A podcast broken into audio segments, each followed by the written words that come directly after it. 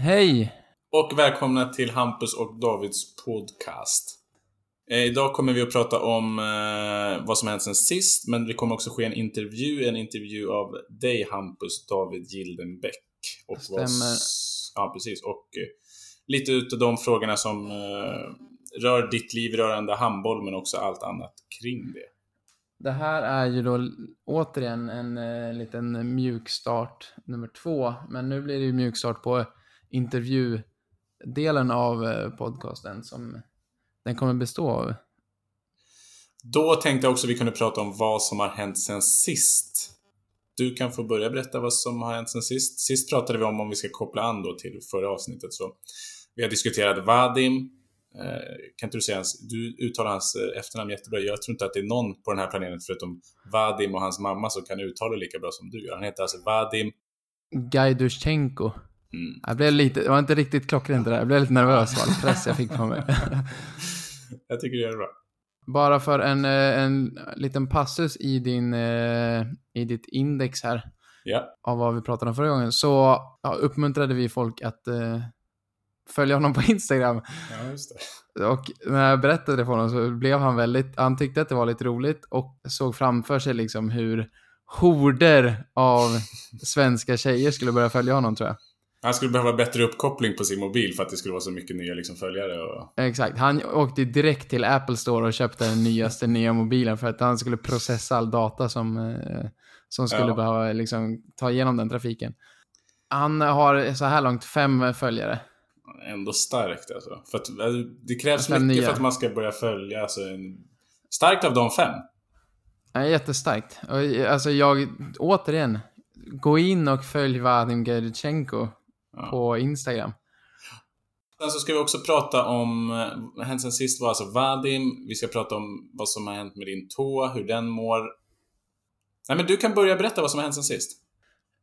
Först och främst då så har jag eh, tagit, lyckat tagit ut eh, stygnen. Och det var på förmiddagen och sen så hade vi träning. Det var ju ingen som inte frågade om jag skulle dra till, eh, till stranden och snorkla lite efter träningen. Nej. Nej, men det gick eh, jättebra. Jag har tränat och sen eh, kunde jag då vara med på vår andra träningsturnering vi hade i helgen. Den här träningsturneringen ligger, eller ja, den spelades två timmar ungefär härifrån. Och vi skulle glamoröst nog åka minibussar dit. Det som, om jag bara får göra en passus här nu. Det jag minns från minibussarna var ju hur 17-åriga killar satt och pruttade i de här bussarna. Ja, ja Varav verkligen. folk liksom, i den åldern åt man ju inte mat på det sättet. Man åt ju liksom som, alltså som skator. Man åt någon jävla brödbit och lite O'boy och en ostskiva. Så, så att det brukade lukta ganska, alltså som att någon hade käkat på en, käkat lik. Mm. Jag vet, tror jag, eller vill minnas att ni har väl böter på prutt? Pruttböter? Ja, det stämmer. Hela. Eh, men okej, ni åker minibussar? Eh, ja, vi åker minibussar. Hoppar in i en minibuss så är det då vår, en av våra målvakter som kör.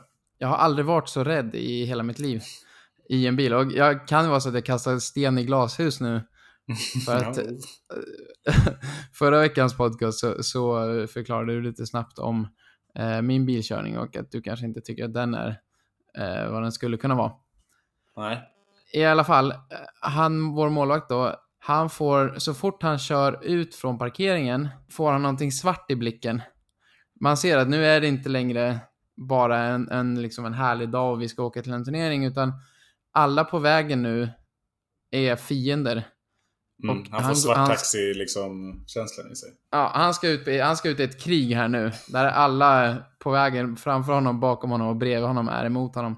Ja. Så att det är lite halvköigt och så här, men de stunder vi inte har kö så ligger vi alltså i kanske 160-170 med en minibuss. Där han då, det ligger folk i vänsterfilen och semesterkör, för att det är semestertider. Mm. Och han ligger då liksom rätt upp i röven, kastar sig genom mittenfilen till högerfilen, kör en omkörning, ger det här du vet, stinky eye tror jag det heter, när man tittar snabbt vänster och liksom länge på den man kör förbi för att visa att det här, du är en riktig idiot. Exakt. Ja. Efter han är förbi, kastar sig över vänsterfilen igen, trycker upp i 160 tills det kommer fem meter från nästa bil. Då är det tvärnit ner till 110 som de andra ligger och kör i. Och så liksom är arga ögat igen. Ja, så här höll det på i, i två timmar ungefär. Och Men är det någon som kommer- kommenterar det här eller liksom... eh, Ja, jag sitter och kastar blickar med han bredvid mig och liksom himlar med ögonen. Ja. Säger något sånt här att Poppe, vi, vi, vi har match ikväll om, om åtta timmar. Vi behöver inte liksom komma fram jättefort. Nej. Men han liksom bara fnyser lite åt det då. Sen kommer vi fram en halvtimme före alla andra. Och han gör du vet den här flexa muskelstarka Adolf-grejen när han kommer fram. För att han har, vi har kommit fram så fort. Och, och så när vi går ut och så frågar jag så här, "Jaha, är det mat? Uh, nej, träna så att vi äter alla tillsammans. Jaha. Tur att ni, att ni skyndade.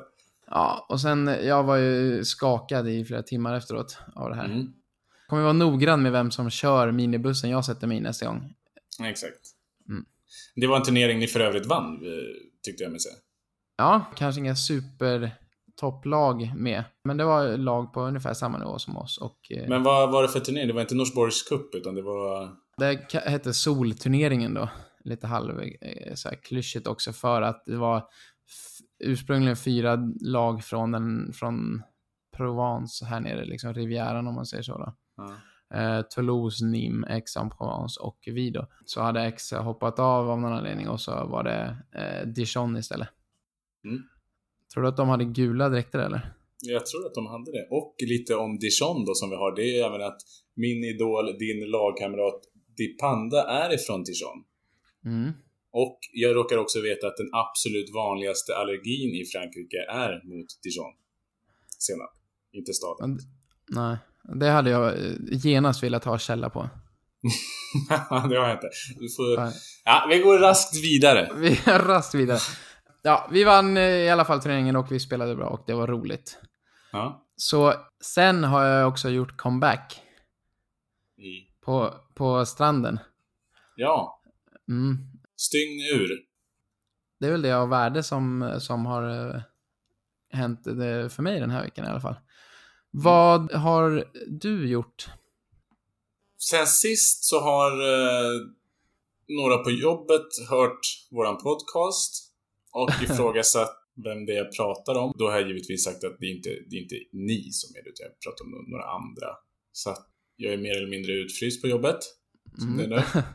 Mm, du, Imorgon- du försökte ro liksom. Ja, det gick Mm. Men, Men eh, imorgon kommer eleverna tillbaka. Eh, Och vi har fortfarande inte fått något schema så det kommer bli lite på uppstuds det här. Jag vet inte. Eh, Sen var jag på Robin igår. Fick julklapp av min tjej. Det var inte så mycket med det. Det var lite dåligt väder. Jag- såg faktiskt din pappa komma cyklandes på Djurgården. Som också skulle då... Han var och tjuvlyssna. Han var tjuvlyssnare. Han körde den här Benny-varianten där man sitter lite utanför och bara... Mm, Ja, jag tror det. Ja, inte själv då, utan med... eh, nej, med mamma. Ja. Ja. Och, eh, mm. Ja, Ja, men så... Ja, men var, du, det var inte så att du fick lä läge att sticka ut huvudet och skrika genom rutan liksom? Nej, men vi åkte taxi, så att vi åkte i motsatt eh, håll. Han cyklade liksom in mot Nybroplan, mot stan, och jag åkte ut mot Djurgården. Mm. Så att jag hann inte, jag bara såg att det var han med eh, en suspekt ryggsäck och eh, en cykel som jag inte vet om den var köpt laglig eller inte. Ja, just det. De hade gjort en liten David-grej förstod jag det som. Jaha, vad var det? Ja, de, de hade liksom inte läst texten riktigt när det startade. Nej. Så de hade varit där klockan 14 när själva Aj, festivalen aj, började. Aj. Mm. Och Robin gick ju på klockan 9 då förstod jag det som. Ja, kanske lite senare ändå. Ja, Men ja, ja, så och- de hade ju inte orkat sitta kvar där då i nej. 12 timmar liksom. Rimligt. Och därför antar jag då att han cyklade därifrån medan du... Eh, Han skulle dit. till bolaget innan de stängde nu. Fort som fan. Fylla på och komma tillbaka. Ja. Fyll väskan. Ja, men det var väl det. Det var mycket, Robin var jättebra. Det var mycket bylsiga kavajer och, På Robin eller på publiken? nej, på publiken. Malätna, bylsiga kavajer med... eh, Ah, jag vet inte, men super... Vad hade du det. på dig? Jag hade på mig ett par eh, sneakers, ett par eh, svarta jeans, en hoodie i vinrött och sen så en svart workwear-jacka. För att jag är en man Okej. av folket. Mm. Fint. Mm. Du hade inte klätt dig för the occasion riktigt då? Nej. Nej. Det är väl typ det som har hänt sen sist. Jag antar att jag kommer mer att berätta om nästa vecka när eleverna har kommit eh, JO-anmälning eller något sånt mot sig. Mm. Eh, det är om det. Nu tänker jag att vi eh, går över till att, eh, interv- att jag intervjuar dig.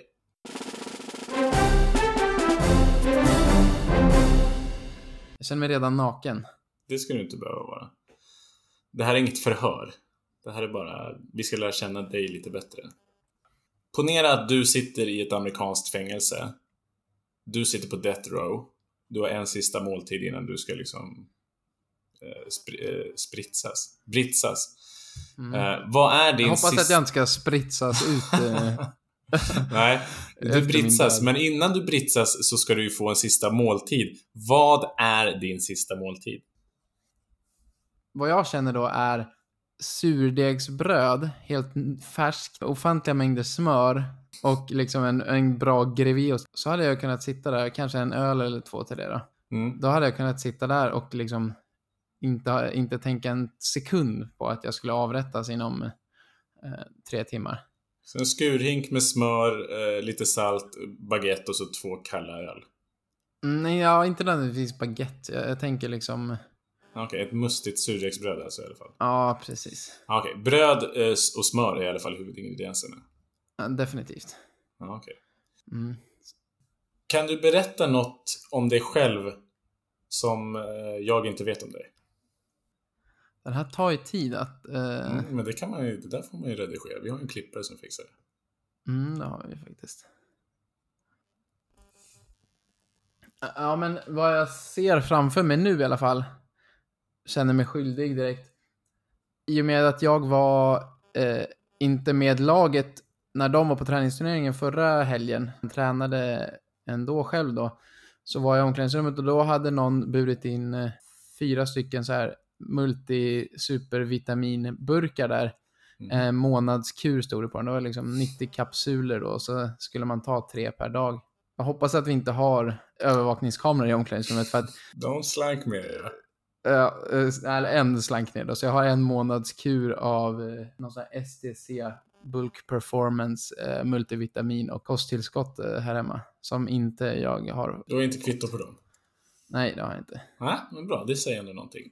Då kanske det skulle vara på plats att eh, fråga om du skulle kunna dra din handbollskarriär i någon form av hiss-pitch-variant.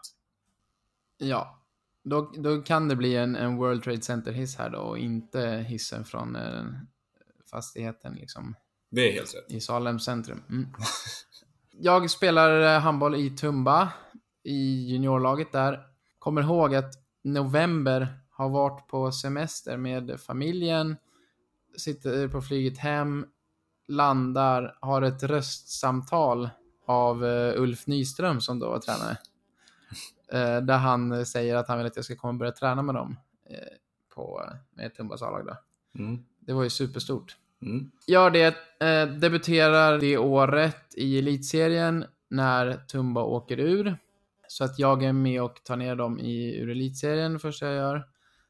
Det som är lite bra då är kanske i alla fall att alla slutar typ. Mm. Så att jag får spela mycket allsvenskan året efter i Tumba. Var på jag går ut skolan, flytt, eller gymnasiet då, flyttar till Lugi i två år. Det går inte superbra för Lugi då, vi får kvala, klarar oss kvar i elitserien. Tumba går upp i elitserien igen. Jag flyttar till Tumba tillbaka. Vi åker ur elitserien en gång till. Helvete alltså. Du... Det är mörkt. Ja, det är mörkt. Tumba, jag, jag är skyldig Tumba-grejer sen så. Jag, ja. Jag tror aldrig att de kom upp igen efter att jag tog ner dem andra gången. Nej, du mjölkade den kossan torr så att säga. Ja. Men efter det då så har jag inte riktigt någon klubb som eh, vill ha mig. David Öbrink som jag spelade med då får ett erbjudande från Bodö i jättenorra Norge. Passus här nu om David Öbrink. Mm. En grej han lärde mig, han kom ju från Eskil och Guif och hela den där svängen. Väl? Ja. Ja. Han kom ju till Tumba sen när vi spelade där. Mm. Den enda saken han lärde mig som var livsviktigt enligt honom. För att jag hade sett honom flera gånger stå, innan vi skulle gå ut och springa milen, stå och smörja in sig med body lotion. Och sen så en gång efter några så frågade jag vad fan håller du på med? För vi ska gå ut och springa. Och så, så svettet blir så jävla mycket snyggare om du smörjer in det med body lotion eh, innan du går ut och springer. Det är ju en typisk guif. Eh, höga strumpor och mycket body lotion. Mm. Men okej, okay, förlåt, fortsätt. Du och Öbrink. Jo, och jag och David hade blivit bra kompisar under den tiden i Tumba där. Eh, och han var då klar för Bodö.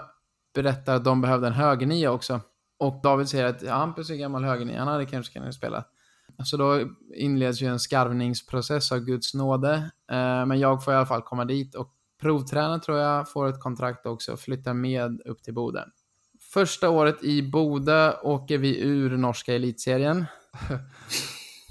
ja, och, eh, men jag eh, spelar högernia, det går ändå ganska bra för mig. Men det börjar bli dags för dig att dra vidare då, om du har sänkt dem, eller kör du kvar med dem då? Mitt runtflackande får, får ta en liten paus här. Jag trivdes ändå ganska bra där. Stannar kvar i två ja. år till och eh, andra året så tar, går vi upp till elitserien igen då. Så liksom, om man du vet kör plus minus så mm. var jag på minus tre där innan då. Men då, då tog jag upp det till mm. minus mm. två i alla fall.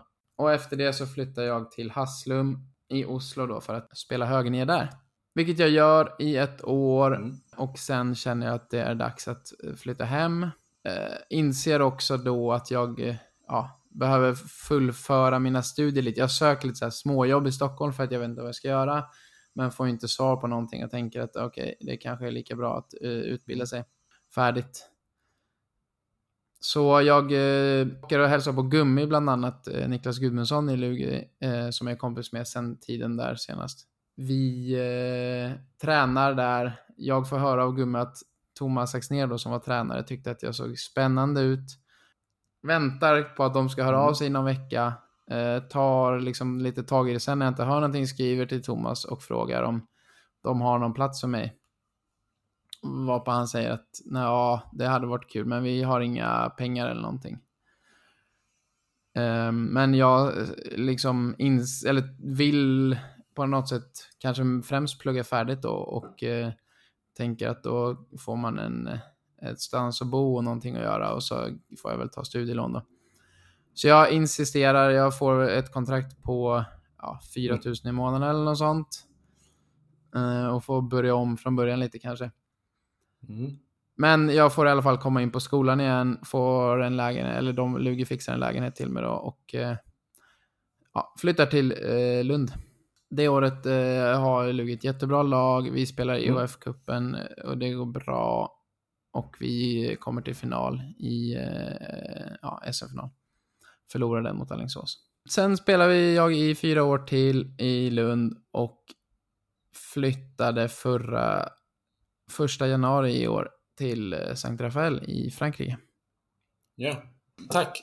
Jag, jag tänker mig att många ser fördelarna med att ha ett proffsliv. Skulle du kunna berätta någonting om eh, vad nackdelarna med ett proffsliv är?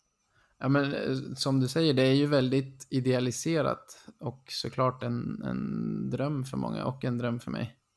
Också att få, få vara proffs någonstans. Mm. Om man bryter ner det, eh, när jag kom ner här till Saint Rafael kunde ingen franska. Det är få i laget som kan engelska. Jag fick ett hotellrum kan man säga på eh, en resort lite utanför stan då, som praktiskt taget var, det var jättefint och superhärligt, men jag var ganska ensam, eh, och min tjej ska säga också då, eh, bodde kvar i Malmö där vi bodde innan och eh, jobbade som logoped, så hon behövde, mm. eller ville jobba färdigt då till, till i sommar. Det blev ju mycket ensamtid och, och oavsett om man bor på Rivieran och det är supernice och soligt och gött väder så är det eh, ändå en vardag och det är långt mellan träningarna. Det, det är någonting som jag tänker att det ändå är bra att liksom bra att, att ha det perspektivet också såklart. Vad hade du velat säga till unga Hampus med det du vet idag? Om vi tänker på din ja, Men Då tar jag mig genast till kanske Tumba Lugetiden när jag var kanske 19 till 22 och hade varit halvbra och kommit upp och varit ung och, och i och för sig tagit ner Tumba första gången då i elitserien. Men Eh, var ändå lite talangfull. Jag var inte superseriös helt enkelt. Alltså det som man, det tråkiga svaret är ju så här att, ja men ät bra, träna bra och mycket. Men vad jag kommer ihåg från den tiden var ju att det man hade växt upp med under liksom, när man var ja, liksom pojklagsspelare och junior var ju att man måste äta så himla mycket för att man idrottar. Och det är, det är jätteviktigt att verkligen få i sig mat. Så att jag kommer ihåg hur jag ja, men, käkade stor frukost, käkade stor lunch. Sen när vi tränade klockan fyra, så då vid halv tre också, så käkade jag liksom, ja men, mat igen bara för att det var viktigt att inte vara hungrig när man tränade. Och sen kom hem och käkade eh, middag på det. Och sen kvällsmat. Så om jag känner mig idag i alla fall så är, är det liksom, jag förstår inte hur jag inte kunde väga 100 kilo.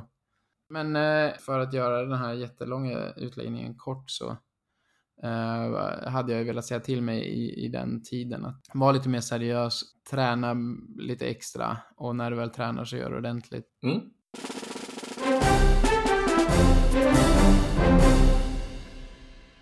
Vilket är ditt absolut viktigaste vägskäl i ditt liv? Mm. Att om man hade tagit det andra vägskälet än det man har tagit nu så hade det... Det tydligaste som jag känner, och det är ganska sent vägskäl egentligen, men eh, vad jag tänker är ju att när jag kom tillbaka här från Norge och eh, fick chansen att ändå spela i Lugi och kanske framförallt att ha Thomas Axnér som tränare utvecklade vi, eller ja, gjorde väldigt mycket med mig och han är ju en, en tränare som brinner väldigt mycket för utveckling, eh, både liksom personlig och handbollsmässig och så tror jag. Eh, men vi hade väldigt mycket eh, möten när jag kom dit om vad jag behövde göra för att förbättra mitt spel och liksom få spela överhuvudtaget.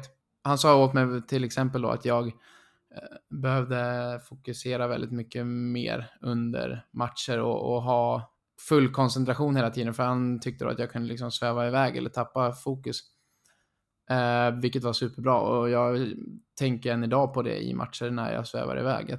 För då, det som hände då var att jag är kantspelare och i försvaret så står tränaren ganska nära. Så att det kunde hända under matchen att han stod och skrek på mig Hampus! Fokus! Så jag kan ju fortfarande idag, liksom, när jag känner att jag eh, är jättetrött och liksom inte klarar det, så kan jag än idag liksom se mig framför mig hur han står och skriker på mig att jag måste ha fokus. Eh, ja, Ja, det är jättefint. den tiden i Lugi blev ju någonting som jag aldrig hade varit i närheten av eh, liksom, utvecklingsmässigt innan i handbollskarriären. Så det, jag tror inte att jag hade suttit här nere idag i alla fall om jag inte hade fått den chansen. Har du sagt det här till Thomas? In, na, jo, efter att jag, eh, han var väldigt behjälplig också i och med att jag fick gå mitt under säsongen. Eh, Mm. Så var han också väldigt så här fin och behjälplig och förstående i att det var klart att jag skulle få den chansen. Vilket jag är jättetacksam för. Men jag, undviker du frågan lite. Har du sagt till honom det här? jag har inte direkt sagt det här till honom. Nej. Men du tänker som, som de flesta säger, att han, ja, men han vet att jag uppskattar Nej, men eh, vad, till exempel då när jag, det blev klart allting så gav jag honom, jag vet att han tycker väldigt mycket om eh, viner. sprit. Mm, ja, det vet jag.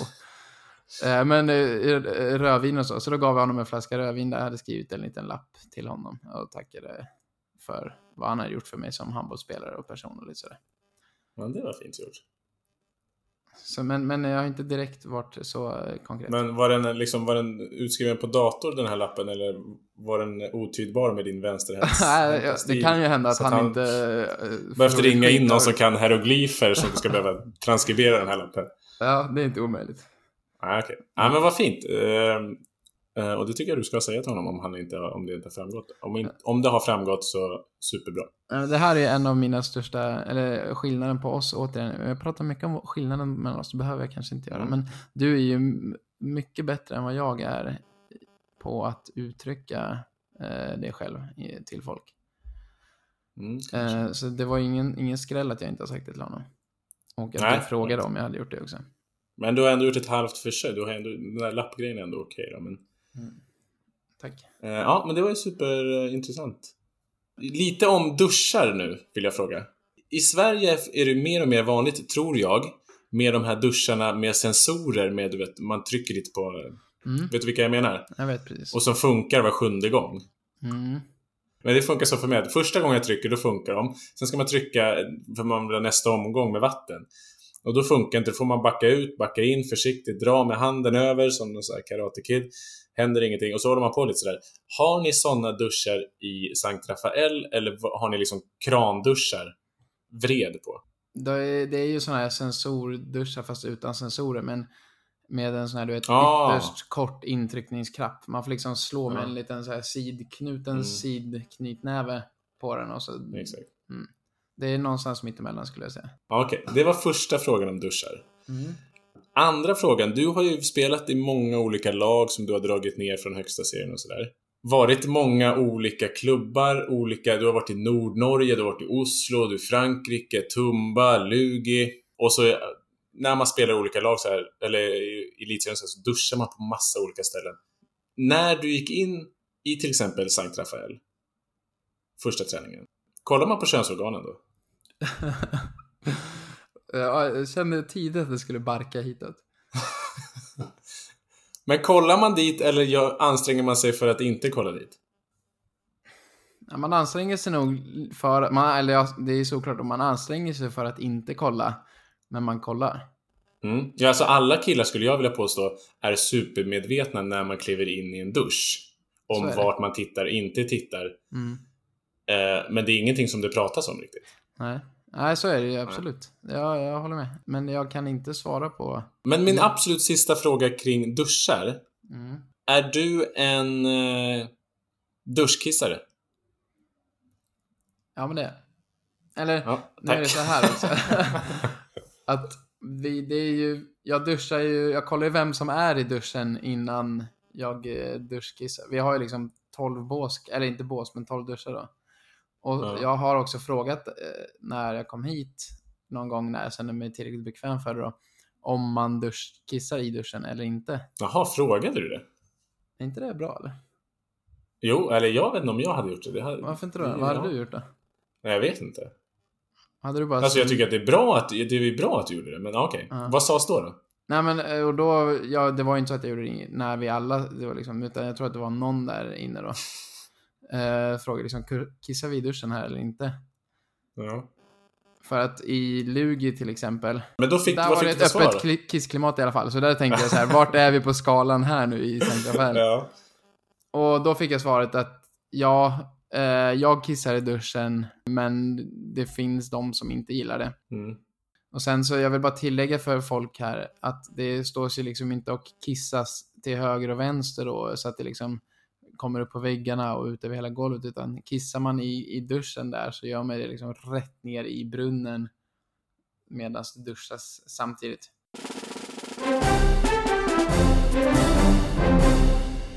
Någonting som ändå har lite att göra med ditt moraliska kompass som vi har fått reda på tidigare där du inom råkade komma över vitamintabletter i omklädningsrummet. Mm. Och lite till så knyter du ihop om man kissar i duschen eller inte där du fick som något svar att vi gör det här men vissa gillar inte att man gör det. När du går och handlar godis, tycker du att det är okej eller o-okej att provsmaka? Bra fråga. Ja, i grunden tycker jag inte att det är okej. Nej. Om någon frågar så är det inte okej. Allting har, det är ju from, from time to time så att säga, men eh, generellt sett nej. Och där vet jag ju att du är ju, du hade ju kunnat äta dig mätt inne i affären och liksom gå därifrån Jag utan att handla väldigt någonting. Mellanöstern-tänk där med att man liksom får testa och prova och smaka. Mm. Och, och apropå godis så är min nästa fråga, när var du som lyckligast senast? Och det kan vara högt eller lågt. Det ja. behöver inte vara... ja, men jag tänker bara, alltså nu, det är ju grunt också då, men lycklig är ju fel ord i och för sig. Men jag var ju Nej, väldigt kör. glad senast efter första matchen för säsongen till exempel. Ja, vadå då? Men för att jag hade varit borta från eh, första turneringen och haft problem med tån då och sen kommit tillbaka och spela och vi vann och det gick ändå hyfsat bra för mig. Och det var bra, eh, härlig stämning i omklädningsrummet efter och eh, en liksom bra middag på det. Det är ju en eh, grundvariant av lycka skulle jag säga, men ändå, en, det var härligt. Ja. Nästa fråga är som någon slags motsats till det. Jag skulle vilja veta vad du ångrar i ditt liv. Och det är också breda penseldrag då, men jag tänker, vad kommer till dig top of mind med vad ångrar du i ditt liv? Mm.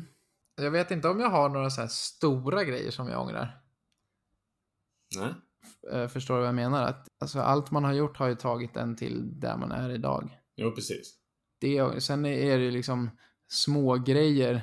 Alltså jag har ju stunder av, du vet när man säger nej, nej, nej, nej, nej, nej, nej, nej, nej, nej, nej, högst för sig själv för att man tänker tillbaks på någonting som man har gjort som har varit lite pinsamt eller dumt eller så. så man Den här ång- skamsköljningen man kan få när man blir lite svettig. Exakt. Den, den sortens ångringar har jag eh, ju väldigt mycket. Vad är, förutom den här uh, MTV Cribs-grejen, när du spelade i Boda så, jag tror att det här finns på YouTube för de som finns, så gjorde ju de en MTV Cribs eh, med dig och eh, David Öbrink. Förutom den, nej, nej, nej, nej, nej, skämsningen, vad, Mm. finns det någon annan sån skämsning? Ja, men jag skulle säga att jag nästan dagligen när jag utsätts för att behöva prata franska väldigt mycket säger saker liksom till folk och sen liksom, du vet när man säger någonting och sen inser man direkt efter att fan det där var ju fel. Jag skulle ha sagt så här Mm. istället. Det är ju, där kan jag liksom komma hem och, och säga nej, nej, nej för mig själv flera gånger per Mm. dag för att jag tycker att det var pinsamt. Men det där är så, du har ju det, det är många, jag har andra vänner som också är sådär som liksom får ångest om de inte har morsat på busschauffören som åkte förbi utanför klockan 07.34 ja. sånt som inte alla, alltså den personen du har sagt det här äh, skämsiga till, Mm. den har ju inte reflekterat över det. Jo, det gör man väl. Ja, kanske reflekterat, men inte till den grad Nej, absolut inte så. Nej, nej så är det ju. Jag vill veta vad du ångrar i ditt liv, inte vad du skäms över i ditt liv. Jag ångrar att jag inte sa det rätt på franska.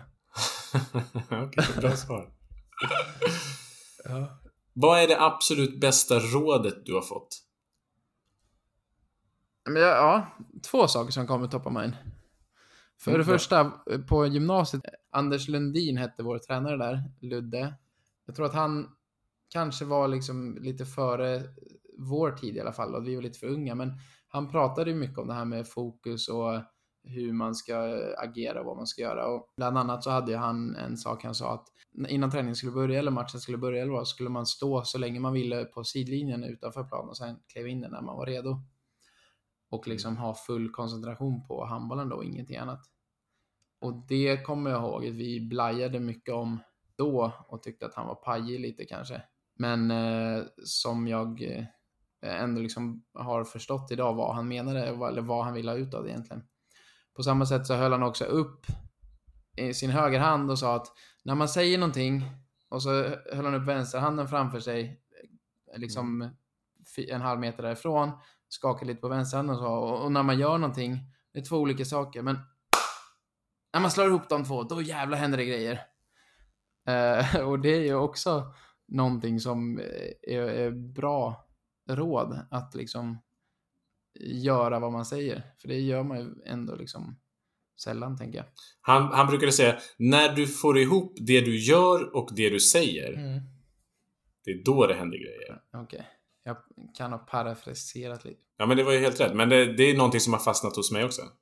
Ja, men och det har verkligen tagit sin tid för det att, att sjunka in. Vad är det modigaste som du vet någon annan person har gjort?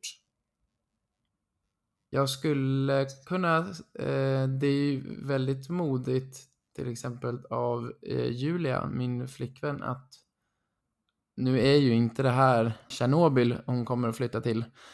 Men eh, det är ju modigt av henne att på något sätt eh, säga upp allting av eh, jobb och liv hon har i Sverige för att flytta ner hit med mig. Mm?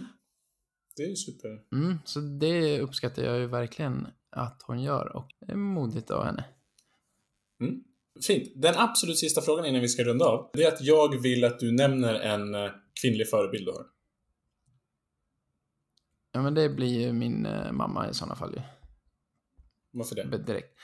Eh, För att hon är extremt, hon har ett otroligt rättspatos, min mamma. Och, eh, eh, eller tycker det är väldigt viktigt att det ska vara rättvist här i världen, vilket jag också tror har liksom fått av henne. Att jag, jag har märkt på mig själv att jag reagerar starkt när saker inte är rättvisa. Va? Du? Ja, du har 100% det. Eh, att du tycker att det ska vara rättvist och det ska vara ordning och reda. Eller bara en sån sak som för flera år sedan. Vi, vi spelade någonting, vi höll på att leka med någonting och så för en gångs skull gick det inte så bra för dig om det nu var minigolf eller vi tar det som exempel. Och så, så gjorde jag mig. Och då blev du svinförbannad.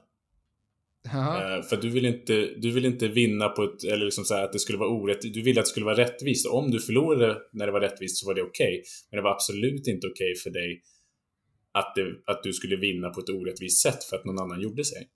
Men det säger jag jätteofta i det, att du tycker att det är superviktigt med att det ska vara rättvist. Mm, Okej, vad, vad bra. Mm.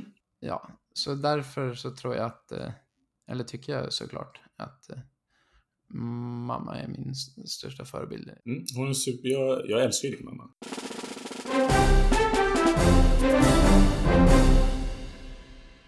Det var det om den här intervjun.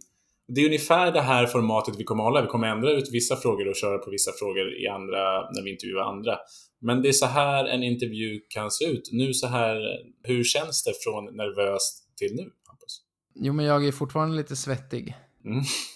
Jag tycker att du är jätteduktig på att fråga saker och prata om saker. Är det någonting vi behöver eh, meddela inför... eh, Vi har våra sociala medier som vanligt. Mm, Jag heter Nosaut på Instagram och sen så har vi en gemensam Instagram som heter ja, vad heter den då? David och Hampus. Nej. Beyond Sport heter den. Nej, Hampus och David heter den. Ja. ja. Mm. Eh, och eh, det finns på Twitter och Instagram och numera även Facebook. Ah, just det. Mm. Så där kan man också gå in och följa. Följ, följ, följ. Så får man eh, uppdatering. Man kan ju också följa den här podcasten på Spotify genom att liksom gå in på profilen för Hampus och Davids Beyond Sport och trycka på follow om man har på engelska. Eh, och då ploppar våra avsnitt upp automatiskt. Så det är, är ju jättebra. Japp. Eh, har du något mer att säga? Det har jag inte. Eh, Har du något mer att säga? Det har jag inte. Nej. Då tackar vi för oss eh, och välkomnar er tillbaka nästa onsdag när eh, nästa avsnitt kommer. Salam alaikum. Hej då.